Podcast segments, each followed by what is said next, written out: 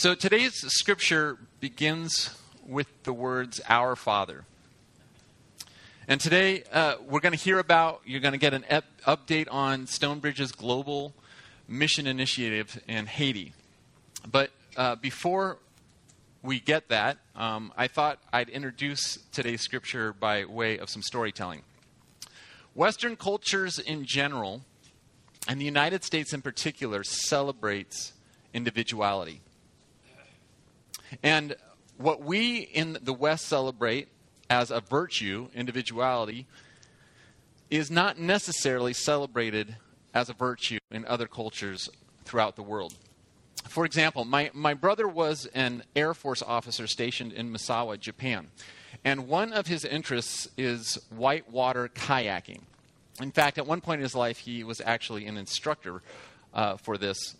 So he tells the story of how, while he was stationed in Japan, he was looking for people to go kayaking with. And he met a Japanese man who kayaked and asked if he'd be willing to go kayaking with him. Uh, he had found, my brother had found this particular river about an hour outside of Misawa. Now, although polite, uh, the Japanese man was hesitant and, when pressed, always denied my brother's invitation. So, uh, in time, my brother actually met another Japanese man who kayaked and asked if he'd be willing to go uh, with him to this river. And although polite, he too was hesitant, and when pressed, he always denied my brother's invitation as well. This actually happened several times until in one particular conversation, one of these men said to my brother that there that all of the guy my brother my brother had told him that he had spoken to others as well and was like why does everybody not want to do this? And this one man explained to him well that, that there was a white water kayaking club. And a bit confused my brother was invited to come to the club meeting and was encouraged to bring his idea and to bring his invitation to the whole group. So my brother did. And when he did the club discussed it and although they had never kayaked this one river before, they decided it was a good idea. And the whole group went along with my brother, and apparently they all had a great time. Now, about this, my brother always reflected that basically, on the front end of all of this, he simply did not understand the Japanese culture. They do everything in groups. The Japanese did everything together. To go off and kayak a, river without the whole group it simply wasn't in their cultural DNA. Now, I bring all of this up in order to tell my own story, to tell my own personal approach to the Lord's Prayer. Although the Lord's Prayer starts with the two words, Our Father, somehow in my heart and in my mind, I had appropriate, appropriated the truth of the Lord's Prayer as my Father. Now, I know why this is.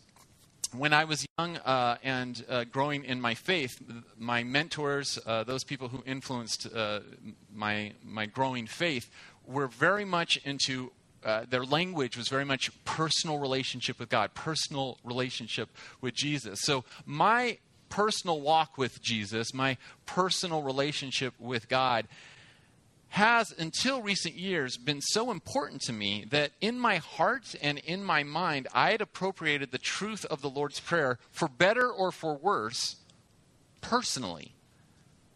So, fair warning, it's, to me at least, a bit painful, but here's what Jonathan's version of the Lord's Prayer sounds like My Father, who art in heaven, hallowed be thy name. Thy kingdom come, thy will be done on earth as it is in heaven. Give me this day my daily bread, and forgive me my sins, as I forgive those who have sinned against me. And lead me not into temptation, but deliver me from evil. For thine is the kingdom and the power and the glory forever. Now, doesn't that sound a little awkward? It sounds, it feels wrong, to be honest with you, now that I say it out loud in front of everyone. and yet, I've often wondered how many other people have appropriated the Lord's Prayer the way I had. So, to get it straight, today's scripture is from Matthew chapter 6, verses 9 through 13. And let's pay a special attention to the plural pronouns. This then is how you should pray Our Father in heaven, hallowed be your name. Your kingdom come, your will be done on earth as it is in heaven. Give us this day our daily bread, and forgive us our debts as we also have forgiven our debtors. And lead us not into temptation, but deliver us from the evil one. Matthew chapter 6, verses 9 through 13. This is our scripture this morning. Our Father. Our Father. The Bible talks a lot about how before we come to faith, before we come to faith, how we are like orphans. Before we come to faith, we are spiritual orphans without a father. We are spiritually fatherless. And how when we come to a saving faith in God through his son Jesus, we then become adopted sons and daughters. And as such, we become part of a spiritual family through this adoption process. And that family is known as the church. The church is not a building, the church is a spiritual family made up of people. But much larger than the people present in this room this morning, our Christian family includes all Christians from all times, from all over the world. In principle alone, this is one reason why global missions is such an important part of Stonebridge. If we are a global spiritual family, how can we ignore the challenges of our Christian brothers and sisters? If we are a global Christian family, we cannot ignore the challenges of our spiritual sons and daughters. Our Father. So let me tell you a little bit about Haiti before I pass the mic to Kim Vasquez. Haiti remains the poorest country in the Americas, if not the world. Nearly 85% of Haitians live on $2.41 a day. How much did you spend on Starbucks this morning? Another way to put it is that nearly 85% of Haitians live on $880 a year or less. How much is your monthly car payment? Now, in addition to the country's poverty, 90% of the Haitian population is extremely vulnerable to natural hazards. Um, in, for example, in October, uh, in October of 2016, Hurricane Matthew hit the island, and uh, it was the most devastating disaster since the 2010 earthquake.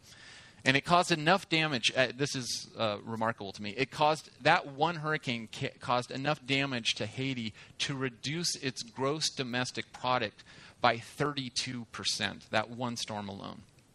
Hospitals were affected, and 500 schools were destroyed from that hurricane. Now, in an effort to globally serve the poorest of the poor, Stonebridge began a relationship with the Simi Valley based missions organization called Connect 2 to serve in Haiti.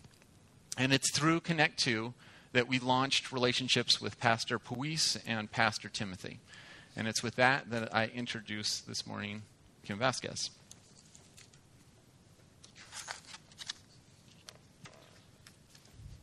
Good morning. Is it on? if I start to drop it down, just raise your hand because then you won't hear me. Um, happy Father's Day. This is a great way to remember we are all children of God and that He is our Father. Um, in John 14, 18, Jesus tells the disciples, I will not leave you as orphans. I will come to you. When I think of Haiti, this verse resonates in my soul. And as Pastor Jonathan so aptly reminded me when I was preparing this presentation, this is God's promise to us that He will never abandon us. We at Stonebridge Church, and I personally, get to live out this promise by supporting and maintaining and developing the relationship with those we serve in Haiti. As part of the December 2017 team, I went to Haiti for the fourth time. It is my privilege today to be able to report back on the progress that's being made through the collaborative efforts of Connect 2 Ministries, churches such as Stonebridge, and then the various pastors in Haiti. But before I get into kind of the nuts and bolts of what's been happening, every trip has a poignant moment that just sticks with you. And for me, every trip, it's been a different moment. This trip, it occurred riding in the van from Pastor Timothy's back to the ministry center in Onaville and talking with our interpreter, Wilson, who I had met on previous trips, and just a wonderful young man. He's kind of trapped in Haiti by his circumstances, has a mentally ill mother um, who he cannot abandon. So even if he had an opportunity to leave Haiti to better himself, he can't. He just cannot leave his mother. So he works part time as an interpreter and spends the rest of the time taking care of her. Um, so we're driving back, and it was New Year's and particularly crowded in Port au Prince because all of the families gather to celebrate this very important holiday. So the streets are packed and a lot more trash, um, activity, things that we don't see sometimes on our other trips. And as you're looking out the van, you can't help but be bombarded by all of this by the trash, the smells, the sounds, the colors, just the commotion that's going on all around. Um, Wilson quietly leans over to me and says, I hope that this is not what you think of Haiti the trash, the smells, the poverty, that I hope you see us, the Haitians. Kind of got me. Took me right back to my first trip where God had prepared me the first time I went to look at them as He sees them, not as the world sees the Haitians, but as He does as the beautiful children of God. And I'm batting zero. I can't get through one of these presentations without tearing up, so I apologize. Um, I'd like to share with you 1 Thessalonians 2 8. We loved you so much that we delighted to share with you not only the gospel of God, but our lives as well.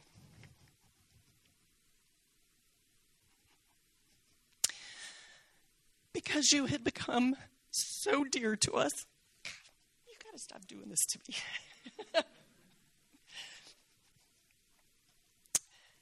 With this in mind, I'm going to share what's been happening. This is Marie Blaze. We first met Marie in 2014. She is a, a Haitian nurse who um, basically, over the last several years, has been caring for 22 disabled children who she rescued from an orphan, I mean, from a hospital where they had been left to perish. Um, she's been raising them in a small compound in Port-au-Prince, where they basically their their world revolves around these cement walls and the cement, cement structure. But she has a bigger God-sized dream. And her dream has been to move these children out of the city into a larger compound where the boys and girls can have privacy and dignity and grow. That compound is almost complete. And she is hoping, with God's grace, to begin moving the children to the new facility before the end of the year. Um, just a little side note the facility is up near the Dominican Republic and it sits up on a hill and overlooks a lake, far cry from the congested streets of uh, Port au Prince. Back in 2016, the orphanage for the Restovic children, those are the children who Connect 2 with Pastor Puis are rescuing out of human trafficking, was nearing completion. At our recent visit, this uh, first phase was completed and now houses 82 children. In December, construction was begun for a second facility, and in the last four months since our return, the second facility has already been completed and they've begun construction on a third. Church planting and pastoral training is another area of focus for Connect 2 and uh, particularly Pastor Poise's ministries. And during our recent trip, the guys on the team went to help with the construction of a new church for Pastor Mosley. Now, the girls could have gone, they're equal opportunity employers there. Um, from bare dirt to completed structure in three to four days. And uh, if you see Paul or Mike or Kirk or the boys, ask them about the human nail gun.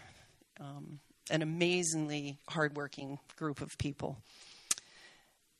This is Pastor Poise, and his ministry center houses the church, the warehouse, medical clinic, and dormitories for the missionaries. And it's our home away from home while in Haiti. Um, the vocational training center is also located on the compound and was nearing completion when we were there. Life in Haiti is subsistence living at best, and the goal of the vocational training center is to provide young men and women who participate in the program with the skill set to support themselves and their families. Training will include raising chickens, raising rabbits, welding, sewing, engine repair, and baking. And this is the unfinished bakery. Um, but as of this month, the ovens were due to be installed and their bread baking business was supposed to be launched. So things move very quickly in Haiti. Um, the training program will be available for those kids in Pastor Timothy's.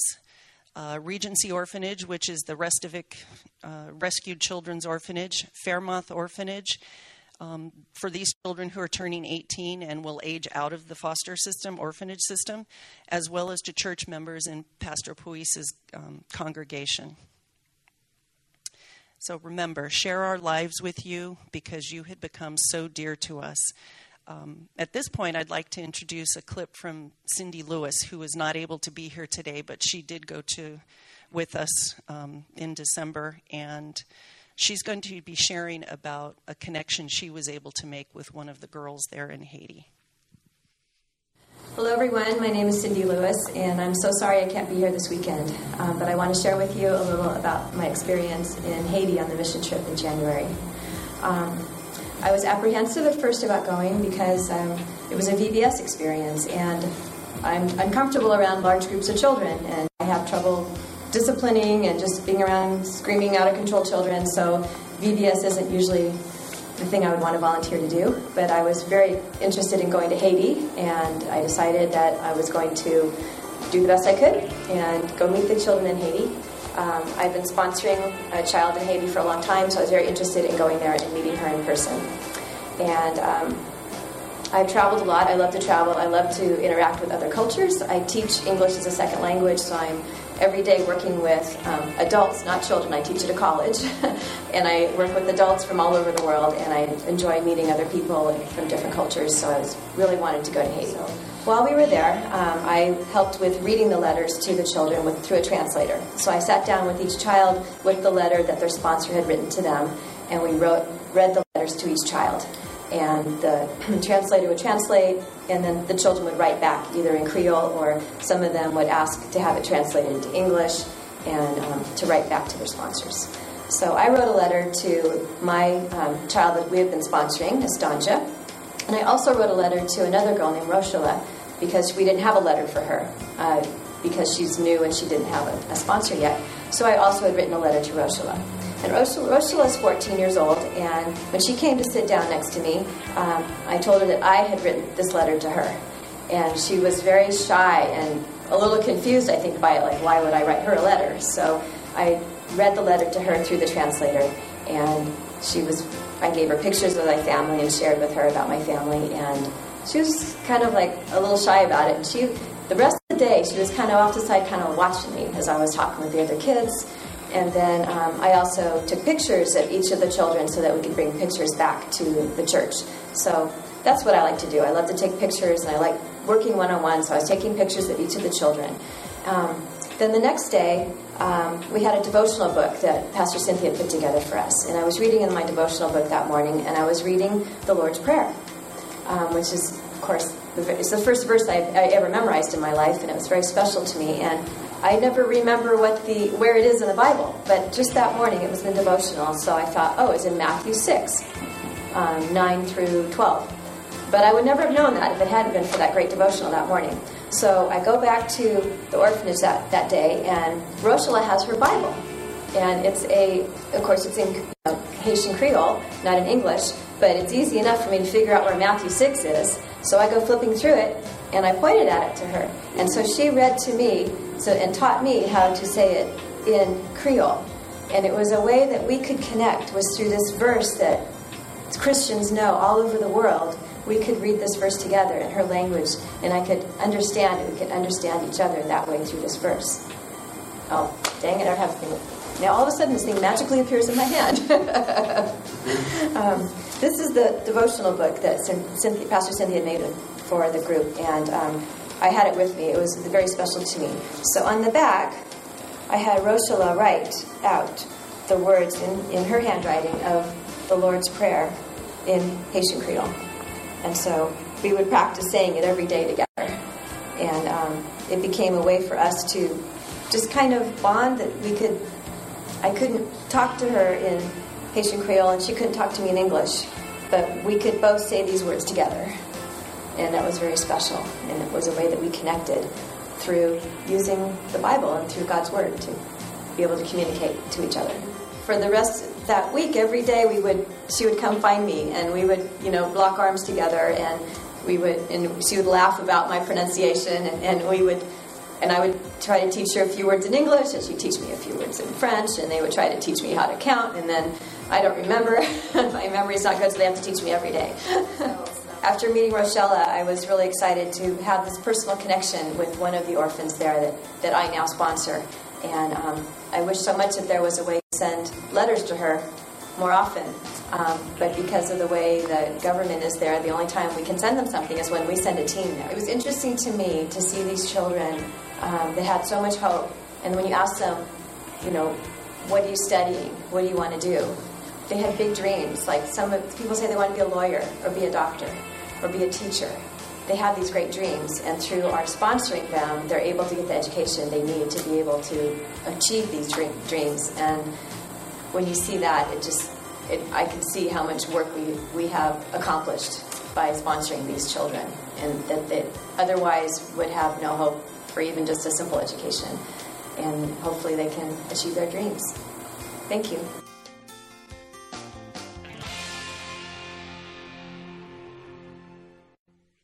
That's a bond that will probably never be broken between Cindy and Roshala.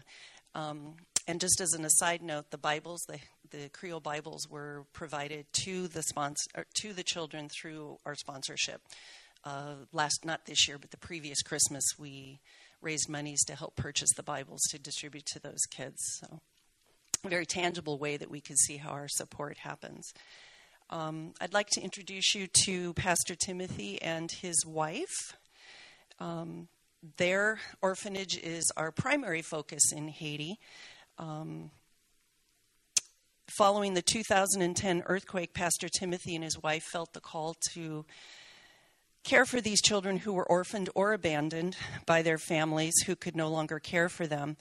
And we first met Pastor Timothy and his children in 2014. At that time, he had 32 children, and they were living in a three bedroom home. One of the bedrooms was his wife and his, the other two were for the children. So there were about 15 to 17 kids in a, in a bedroom. Since that time, he has moved down the street to a larger residence and um, still close to the church and to his school. And because of the change and the increase in size, there are now just eight kids in a room. Uh, the children, as you can see, are growing and developing, not only physically, but they are growing spiritually as well. They are active in Pastor Timothy's church, attending school, and developing bonds with one another and with Pastor and Mrs. Timothy. Nine of the children last year passed their, um, I called them initially state, but they're their national education exams. In order to go to higher levels of school, you must pass an exam, and nine of Pastor Timothy's kids passed the exam.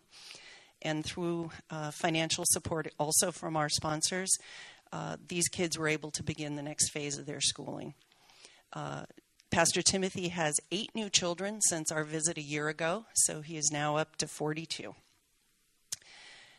During each trip in Haiti, I am always reminded of how hard life is for the Haitians and how faithful God is.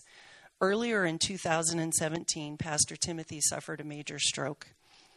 Um, praise God that during our December visit, he was in physical therapy and was able again to walk on his own without the use of a cane. The orphanage also lost their primary caregiver, Mama Litzy, when she suddenly passed away. Um, and that's a huge loss for this orphanage because she had been there for many, many years and just adored these children and truly loved on them. Um, Niter, one of our Pastor Timothy's boys, had developed a serious abscess on his arm. And without medical treatment, he may have eventually lost the arm or worse because the infection was spreading down his arm. And you could see the spread of the infection when we were there. Um, with funds from the team and the willingness of Paul Dixon and our interpreter Wilson to go track down a doctor, um, Nader's arm abscess was drained, and he was able to get some antibiotics to reduce the risk of further infection. So by the end of the trip, he was back to himself. He was back and playing and happy, and, and um, it was a good thing. Um, so that's kind of the progress that we can see in a very tangible way over the last four years, what's been happening in Haiti.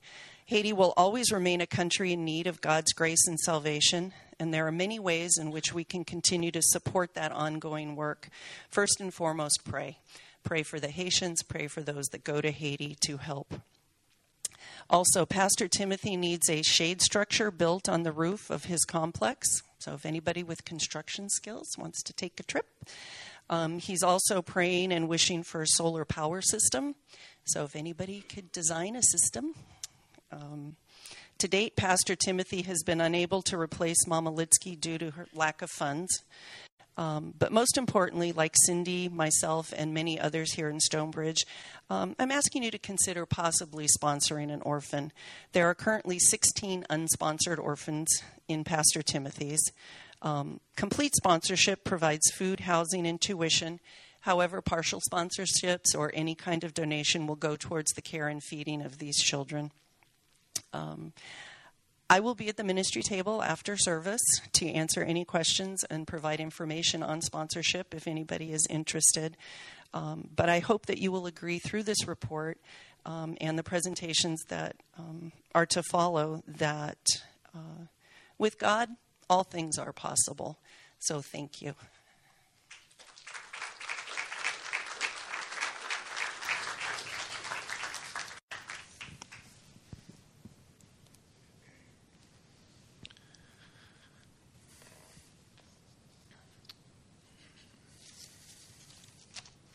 So we've titled this uh, current three week series The Ripple Effect.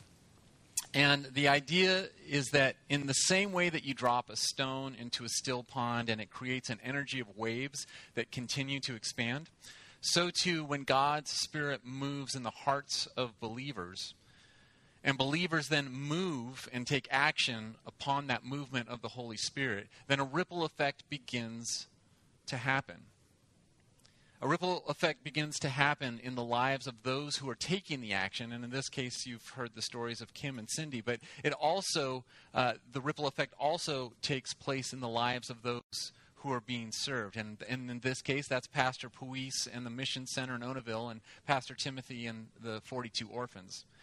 Now, I believe that this is the beautiful hand of God at work within us as Stonebridge Community Church. And I believe that this is God's beautiful hand at work, not just within us, but through us and into the world.